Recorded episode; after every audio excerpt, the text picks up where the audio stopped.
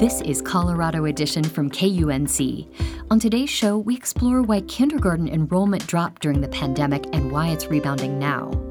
And we hear from the woman who helped establish Martin Luther King Junior Day here in the state, even before it became a national holiday.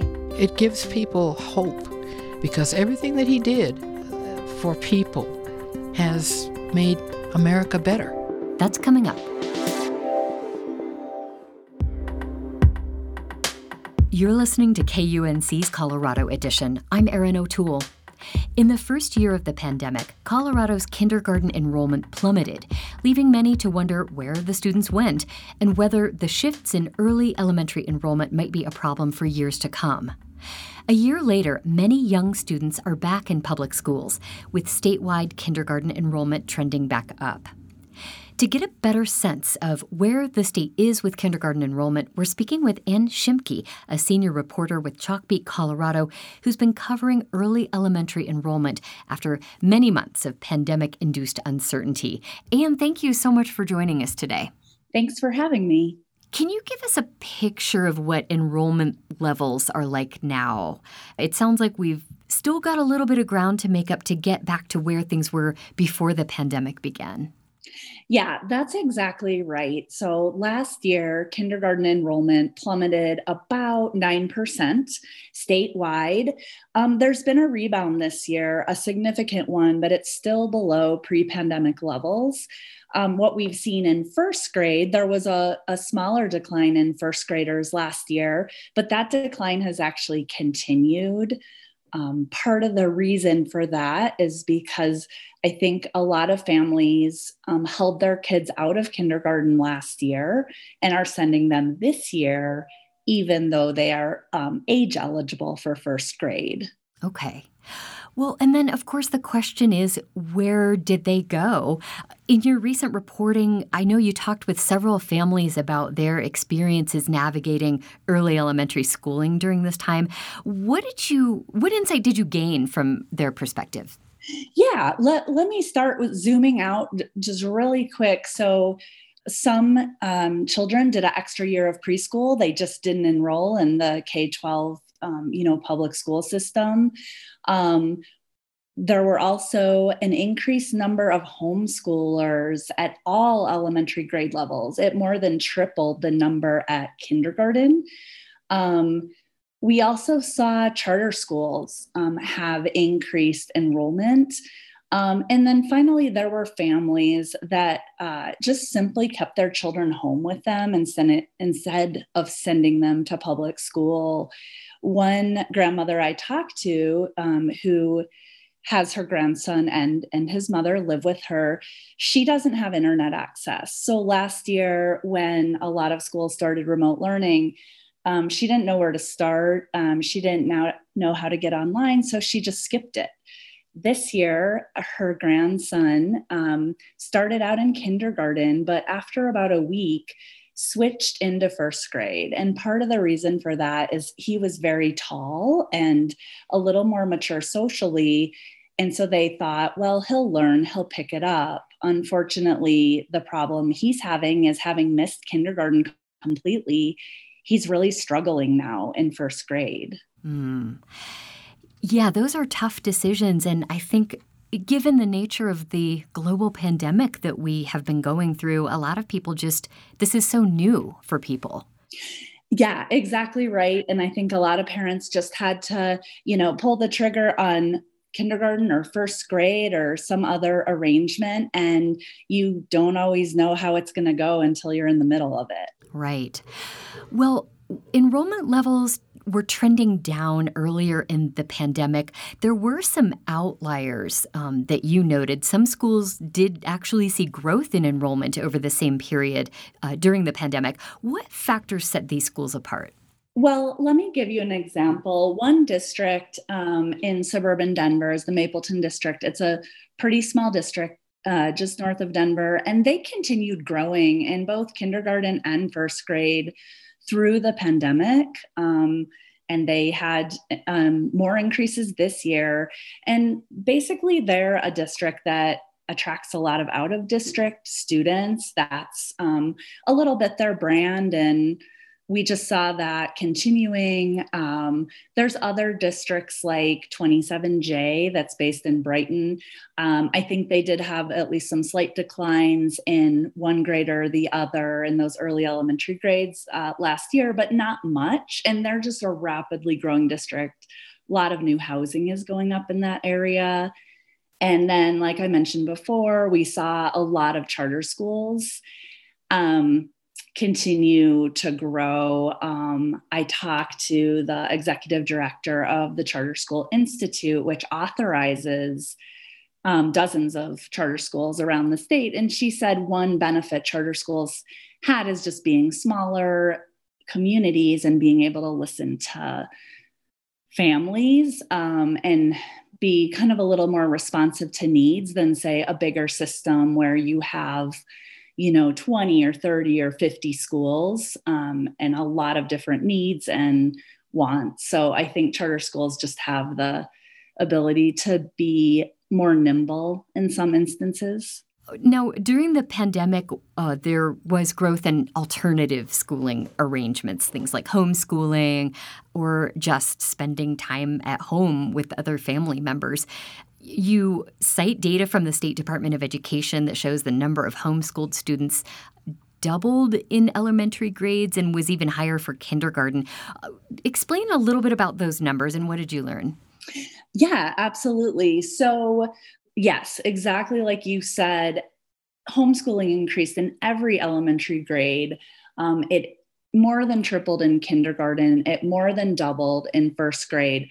Those numbers have gone back down this year, but not to pre-pandemic levels. So we're still seeing more early elementary families um, choosing homeschooling. Um, it, it's unclear, you know, whether those gains from two years ago will stick into kind of next year and future years, but, um, you know, we'll see.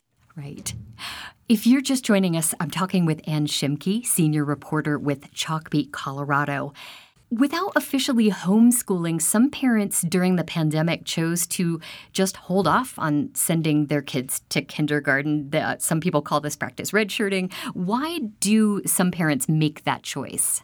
I think there's a lot of reasons. A lot of families uh, were just nervous about remote schooling. They didn't think it was an effective way for their five-year-olds to learn. I think um, there were also families who, um, you know, maybe had the option of hybrid learning and eventually in person and, and felt concerned about the risk of COVID last year. So they just decided to put the whole thing off until things felt safer. Um, so I would say those are kind of two of the, and then of course, internet access and computer access and device access is an issue we've seen since, you know, the spring of twenty twenty. And and we've been talking about the pandemic as a primary driving factor behind dropping enrollment and the rise in homeschooling. Um, are there other reasons though for this? Yes. So it's important to consider the fact that for years now, Colorado has had a declining birth rate. So we were already seeing declining enrollment in some districts. It really depends on the area, though, because even despite the declining birth rate, we still have some communities, like I mentioned before, Brighton, for example, Weld County is another example where there's a lot of residential growth and there is um, actually school enrollment increases. So it's it's not a consistent trend in every community. Right. Well, given the kindergarten numbers trending so much higher, are schools ready? I mean, can they handle the influx of new young learners? Um, yes, I would say yes. The kindergarten teachers that I've talked to recently, one thing they've all noted is they always have a wide range of skills and kind of um, previous experience levels among their kindergartners. So they're no strangers to having um, a, a wide span of kids. Um, one teacher this year said the biggest difference this year with her class versus previous years is they had a little bit weaker oral language skills. And she said it wasn't just vocabulary, it was the ability to hold a back and forth conversation with classmates. So normally when a child asks a question, another child would answer. She said at the beginning of the year, that wasn't happening. Kids would just ignore each other. Um, it was almost like they had to relearn the art of a group conversation. I think next year it's going to be really interesting to see if this little kind of bubble we have this year of, of extra kindergartners, if that bubble is going to kind of continue up through the grades, and we'll see the first grade declines reverse a little bit and rebound the way kindergarten did this year. Ann Schimke is a senior reporter with Chalkbeat Colorado. You will find a link to her reporting on this at our website, K U N C dot org. Ann, thank you so much. It was great to talk to you. My pleasure. Thank you.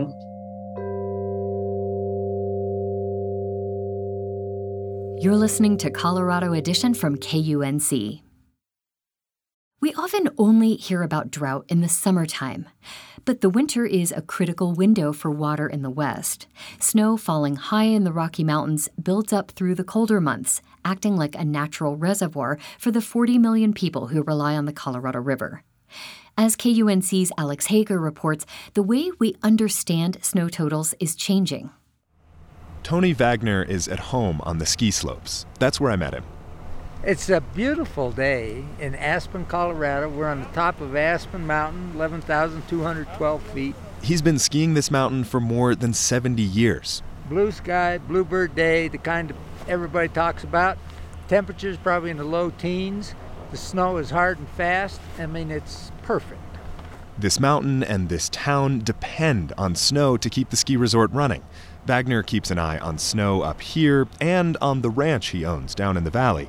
He remembers one dry year in the seventies when the hayfields were snowless by March. I hate to say, but many Marches after that, the hayfields have been bare.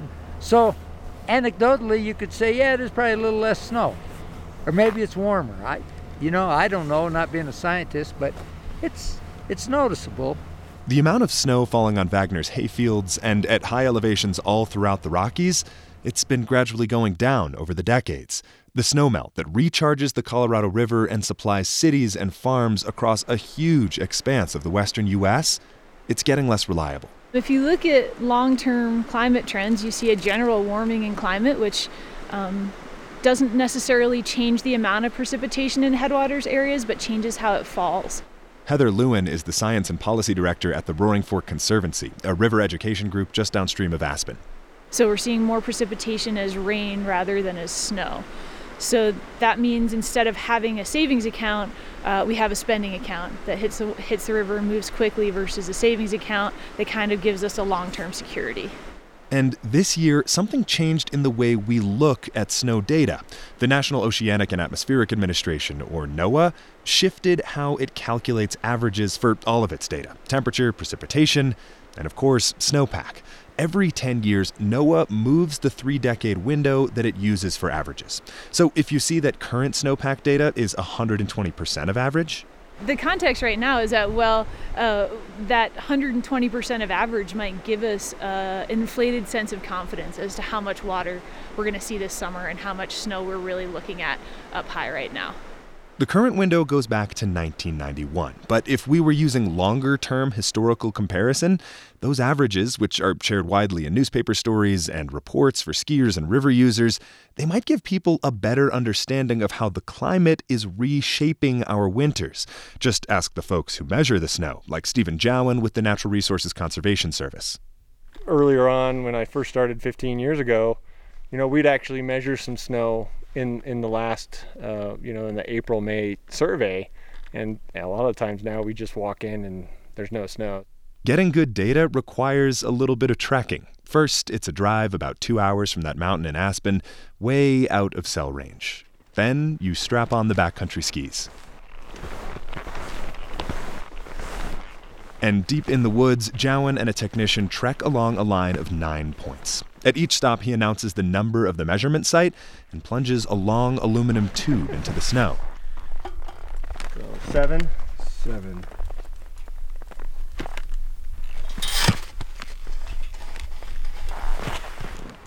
Now the tube is holding a core of the fluffy stuff. It's measured and weighed, and the findings are jotted down in a little notebook. twenty-four point five. twenty-four point five. If it sounds old school, that's because it is. There are higher tech stations that have been running since the seventies and eighties, but surveys exactly like this one paint a picture of snow records going back almost a century. Again, Heather Lewin. You need to look at the context that you're that you're reading or listening to it in, um, because often there there's a bigger picture. Um, the data all tells a story, and it just depends on um, the context that we're reading it in. That bigger picture is one of gradual long-term change for the Colorado River's main source of water. And a better understanding of how the snow is changing means a better understanding of the future for a river that's a lifeline for tens of millions of people. In Aspen, Colorado, I'm Alex Hager, K U N C. This story is part of ongoing coverage of the Colorado River, produced by K U N C and supported by the Walton Family Foundation. Denver is preparing to honor the service and legacy of the city's first Black mayor, Wellington Webb, and his wife of more than fifty years, Wilma. Wellington Webb served as mayor from nineteen ninety-one to two thousand three. Axios Denver has reported that a bronze sculpture of Webb will be unveiled in the atrium of his namesake municipal building next month. Wilma Webb is also being honored. She was not only the First Lady of Denver during her husband's term as mayor, she also served six terms in Colorado's House of Representatives from nineteen eighty to nineteen ninety-three. And among her accomplishments was getting Doctor Martin Luther King Junior Day officially recognized in Colorado. Last month, the Denver Public Library Commission voted to name the archives room in the Blair Caldwell African American Research Library after her. The commission will hold a special event to announce the honor this Saturday. K U N C's Stephanie Daniel spoke with Wilma Webb in twenty twenty about her time in Colorado politics and why it's important to stay focused on the work of Doctor King. Why did you feel it was important to have a day set aside to celebrate Doctor King? As most people know by now, Doctor King was one of the greatest Americans that we have ever had, that has ever lived. And he was one of the most uh, unanimously loving and loved humanitarians across the world. And so what he was doing was all good for making America better. He actually changed the direction of our country, which was going in a poor direction, a bad direction, where we had segregation, uh, where we had uh, people that were unemployed and underemployed who couldn't get jobs because of discrimination. And he lived his life and he gave his life to make those corrections as best as he could. And I was particularly moved by the nineteen sixty-four and the nineteen sixty-five Civil Rights Acts. So one was for accommodations and for doing away with segregation, and the other was for the right for everyone to have a right to vote. And so that was at the highlight of what he was doing. But further than that, when I was a young girl, Doctor Martin Luther King Junior came to Denver. He was the guest speaker at our church, New Hope Baptist Church, for me at that time. And then Missus Coretta Scott King also came here, and her first official speech to an audience, her first public speech, was done here in Denver, Colorado at uh, New Hope Baptist Church. And I was the organist and she was the guest speaker, and we were friends ever since then. And so my relationship with the King family goes really far back, and so I felt that it was my duty and my responsibility to try to do whatever I could in terms of their values, in terms of their principles, in terms of their humanitarian efforts. And so I thought the least that I could do was to have him recognized, not only for what he did, but for all of the contributions of particularly African American people at that time. But as you know, he was a person who was for making everybody better. Talk a little bit about what it took to get the bill passed. The efforts began in nineteen sixty-eight. When Doctor King was assassinated on April the fourth, nineteen sixty-eight. And there were all kinds of tributes and resolutions giving him respect and honor. But there were very few efforts to make his birthday an official holiday. At the time, State Representative Wellington Webb was the first one to carry legislation in Colorado, and he attempted three times, and on the third time he did get it out of the House of Representatives, but it died in the Senate. And when I came in 19 eighty, I carried bills in nineteen eighty-one, eighty-two, eighty-three, and eighty-four. And each time it was really quite an ordeal in terms of educating the elected officials in terms of the negative thoughts about Doctor King, such as his being accused of being a communist, which he was not, in terms of people who were elected and promising to vote for it, and they did not vote for it, in terms of after it was adopted. At the time before it was adopted, I was a member of the Joint Budget Committee, and the speaker at that time was not a supporter. He was an opponent of Doctor King's, and he would not reappoint me to that committee, and I had to go to court to be able to take my seat on the Joint Budget Committee. And so those were some of the things that happened, but I have to write a book to share everything. But the good thing is, is that we have this holiday. For our listeners, they may be hearing noises of geese and car sounds, and you and I are actually not in the studio. We're in City Park in Denver, and we are in front of the Doctor Martin Luther King Junior Memorial, and your name is on there, so talk a little bit about this memorial. We're very proud of this Doctor Martin Luther King Junior Uh, Memorial Monument because of what it means, first of all, and then second of all, for whose shoulders he stood on, and for his shoulders and their shoulders and the predecessors' shoulders that we all stand on today. And if you'll notice the tablets surrounding this sculpture, they give the history of African Americans from the beginning of slavery on up until the assassination of Doctor King. And they also have his remarkable, untouched quotations that he used throughout his life to improve humankind. He was a humanitarian, and those are irrefutably wise, and, and they still stand today.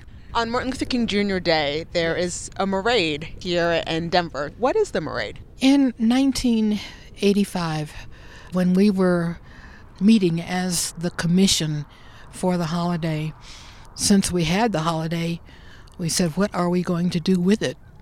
And so we were meeting to establish and create activities and also the legacy of Doctor King that would be reflective of him. And so uh, we created our six days of activities to include every community in Colorado. And we were talking about what should we do on Martin Luther King Day. And so I said, well, we have to have a march. We have to have a march. And then we took it a step further, because march implies that you have a purpose, that there is a remedy, and the remedy is being denied, and it's not being acknowledged, even though it's right.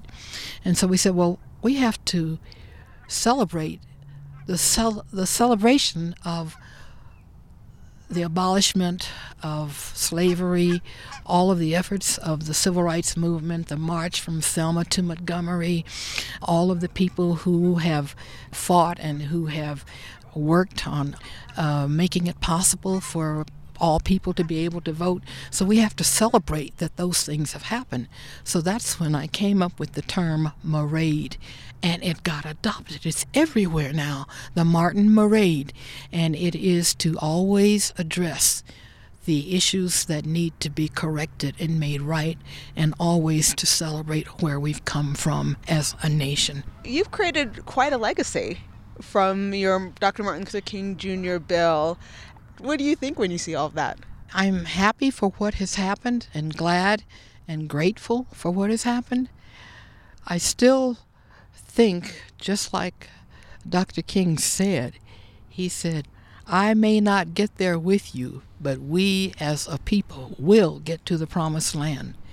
And I feel like we're still not there yet. We're not there yet. The dream hasn't been realized.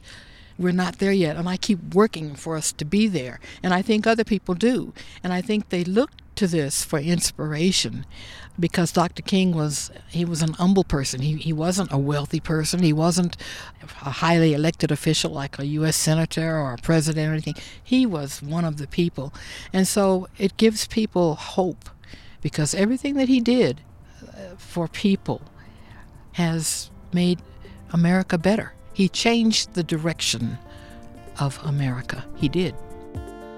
Wilma Webb is a former Colorado state representative responsible for establishing Doctor Martin Luther King Junior Day as a holiday here in Colorado before it was celebrated nationally.